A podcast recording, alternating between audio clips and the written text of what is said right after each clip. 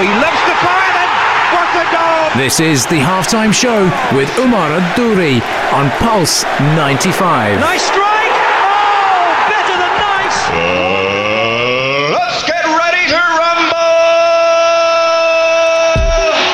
Salam and welcome to the halftime show with Omar Duri. I'm your host, covering everything sport, international and local. Coming up on today's show, former England and Chelsea captain John Terry. That's right, you heard it here. John Terry, five Premier League titles, four FA Cups, three League Cups, one Europa League, and one Champions League. He's one of five players who've made over 500 appearances for Chelsea and is now assistant manager of Aston Villa. I got a chance to ask him in all his years who was the toughest team he faced, the best player he played against, and the chances of him joining Chelsea with Frank Lampard. All this and more on the only place to be at 3, the halftime show on Pulse 95.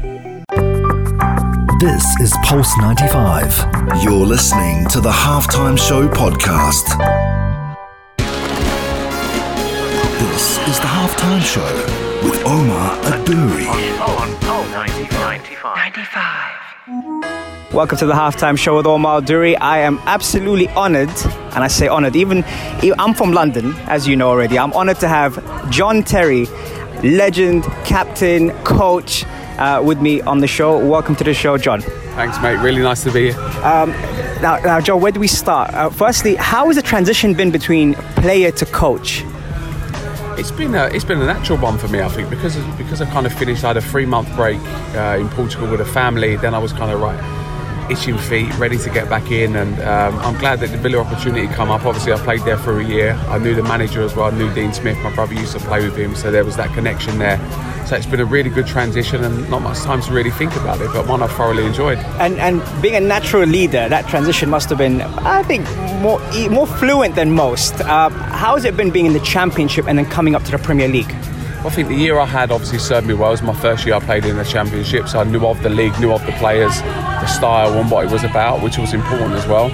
And the manager obviously uh, come from Brentford, had a, a great time there. Obviously, why Villa got him in charge, but um, the experience from his side is, is one I'm learning from.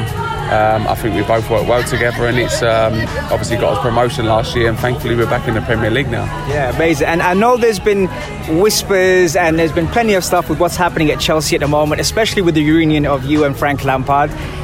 Now, we don't want to get ahead of ourselves, but is that something we could see possibly you guys reuniting in the future?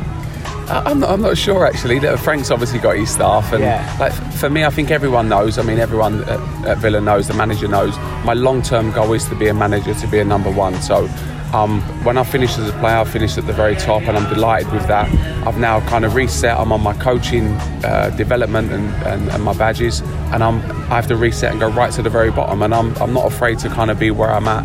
I'm learning every day, like I said before, but I've got a long way to go of where I want to be as a coach and as a manager. And learning will only get me there. But eventually, I want to be a number one. So it's difficult if me and Frank, obviously, you know, both want to be number ones. That's not going to happen. But um, I'm just grateful. Him and Jody are back at Chelsea and doing well. Yeah, and you said you said a key word reset, and also for all those we want to let know about the process of coaching because I'm an aspiring coach myself, and I've been uh, looking at you guys for, for years, and I and I knew there's certain players you know are going to be natural coaches, being the leadership that you guys have. How has the process been of you know resetting, as you said, to, to go back up again? Yeah. Well, I think like all of us, you get to the end of your playing days and then you start thinking about the next path, the next steps. And like most players, they'll kind of get to the age of 33, 34, start start the process of doing their coaching badges. So you start, if you've played at international level, you get kind of a head start really and go in at level B. Once you do your B license, you then move on to your A license and now your pro license, which I'm on at the moment. And you kind of learn along the way as well. But there's no greater kind of learning curve than being on the training field every day. And that, that's that's the biggest thing for me. You know, I'm very very lucky because the likes of Stevie Lamps, uh, all the young managers, Brendan Rodgers, Mourinho, I can phone up and, and ask questions to, and I do, and, and they're very grateful. But I think from that generation, like you said as well, of all of us, Stevie, Lamps, myself, uh, I think there'll be many more from, from the younger managers. But now they've done so well, I think owners of, of football clubs are really going to look to give younger managers a chance as well. This is Pulse 95. You're listening to the Halftime Show podcast. This is the Halftime Show with Omar Adouri. I'm just thinking of that golden generation that you guys came out of and real leaders, you know. Nowadays, people are questioning if there's still leadership in the game because there's so much involved. There's technology, there's social media, there's several coaches, there's technical staff. With that transition and with that process that you've gone through, what's admirable is that you've been able to almost through the coaches you've had, like Jose Mourinho and, and Brendan Rodgers and everything else, shape your own self. Do you take something from each and every one of them? Yeah, you, you can't try and be Jose Mourinho because for me he's the best and there'll be no one ever like him again. But um, you take little bits over the year, good and bad, from all managers. So I've had probably 99% of all unbelievable managers. There's been one or two that I didn't kind of enjoy working under, and you kind of learn from that as well. So, making notes throughout my career, like I say, in my playing days, when from when Mourinho first arrived, really in 2004-5, really went wow. This guy is special. I know he said it, but I'm saying it as well. But um, no, really learn from them, and, and, and you just want to be yourself. So shaping, shaping yourself, taking little bits, like you say, from each and every one of them. Yeah. And um, you said it, and I'm really intrigued. You said you can just pick up the phone and, and call Jose. How does that conversation go when you when you pick up the phone and say, obviously you're at Aston Villa now, Hmm. and uh, and you're doing really really good, and also the identity you guys have had. You know, when you newly promoted, people like a more pragmatic approach. You guys haven't done that. Yeah. Um, when you do pick up the phone to Jose, what's the first thing you say to him? Well, actually, he, he's the one who kind of sends messages. Good luck at the start of the season. Always there for you. You know, if, if I wanted to ask him any questions, he, he would always be there for myself, for Lamps, for the players that have played under him, and that's why we all love him. He's the, the the pinnacle. That's where one day you hope to get to the levels. If it's possible, I'm not sure, but that, that's my target for me to get to get as close as, as soon as I can. But very lucky, like I say, Brendan Rodgers, and we're very lucky that like Lamps, we played with 14 managers, I think, in our time at Chelsea we could go to Italy and go and see Antonio Conte because I played under him, We can go and watch him train. He'll allow us in the building, We can go and do that with Brendan at Leicester, can go, go and pop in at Chelsea with Lamps when I want. You know, it's it's all of those things that are going to serve me well. So I'm very fortunate in that aspect. Amazing. Stylistically, Antonio Conte, you, you, you kind of he kicks every ball with his players, you know, and especially the first season when he came on and changing systems and everything like that. How was that as a player, and how was that? How have you now integrated that as a coach? Yeah, well, I think when he first arrived, as well, we're a very tactical manager. Um, obviously, coming from Italy, which they are and can be, we worked so hard on the pitch, in the gym, and on the training field as well. Done a lot of running. In that time, I was at the back end of my career, so I loved the kind of tactical side of it, the running side of it, the physical aspect. We just had a game plan, and we knew everyone knew exactly what they had to do in that game. And that's because you worked on it regularly. Now, as a player, that can be become a little bit mundane. So, how do you sustain that? Um, I'm not sure. It's it's a difficult balance because you want to work, you want to get players, you know, making sure they know when they go on the pitch that they know exactly what they've got to do. But to do that for 20, 30 minutes a day when you're working an hour, an hour and a half a day, eats into that time when you want the players to enjoy it as well. So Ancelotti used, used a great example to me um, not so long ago, going, when you do a tactical aspect in training, then you have to then give one to the players. So whether that's a small-sided game or a bit of fun shooting, and then you go one for me, one for you, one for me, one for you. And yeah, I think you always have to keep the players engaged and always evolving. This is Pulse 95. You're listening to the Halftime Show podcast. This is the Halftime Show with Omar Adouri. Um, on a more serious note, something that's come to the surface now: mental health. Um, footballers are larger than life to us fans, yeah. And then all of a sudden, what, what happens as a player once you? Obviously, for you, you've gone straight into football. But how do you see mental health now in the world of sport, like in football? I think it's great, firstly and foremost, that uh, players are coming out speaking and, and more openly. And I think the more people do, the, the younger generation will see that and know that there is a place there and a platform for them to go and speak openly and, and be very comfortable doing that. And like all of us, throughout our careers, we've had kind of ups and downs, myself being, being one on the field, off the field. But um, just knowing that there's people there to support you along the way in most football clubs nowadays.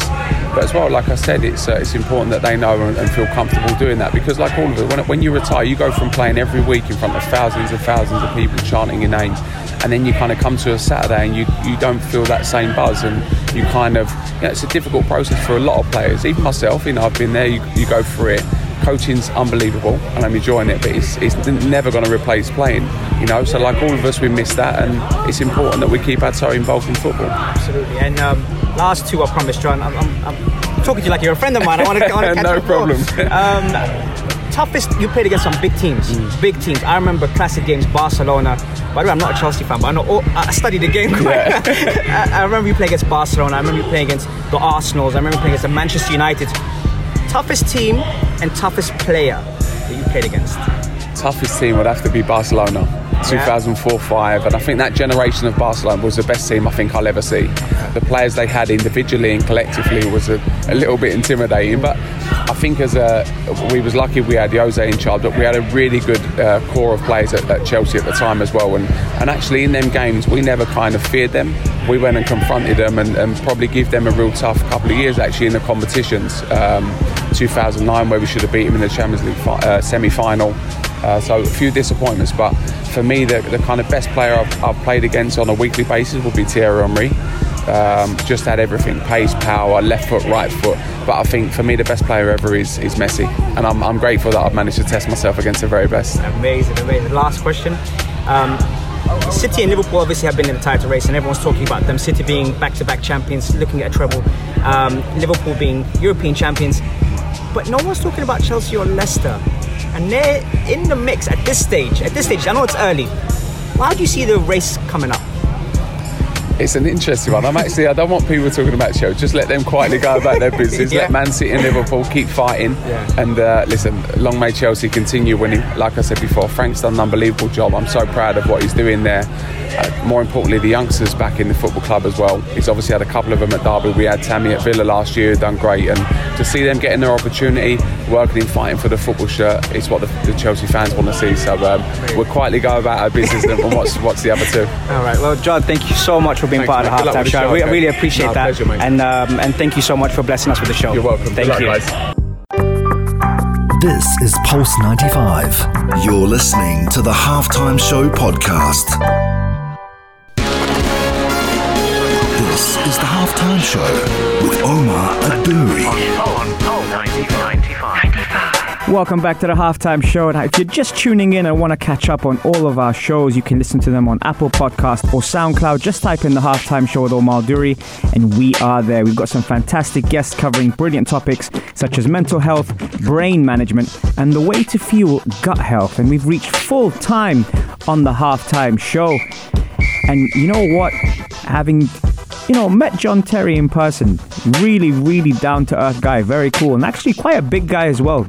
Uh, you know, on TV he looks a little bit more smaller, but here, uh, having met him and, and, and spoken to him today, it's been awesome. Remember to catch us every Monday, Wednesday, and Saturday at 3 p.m. on the only place to be at 3 Pulse 95. Peace.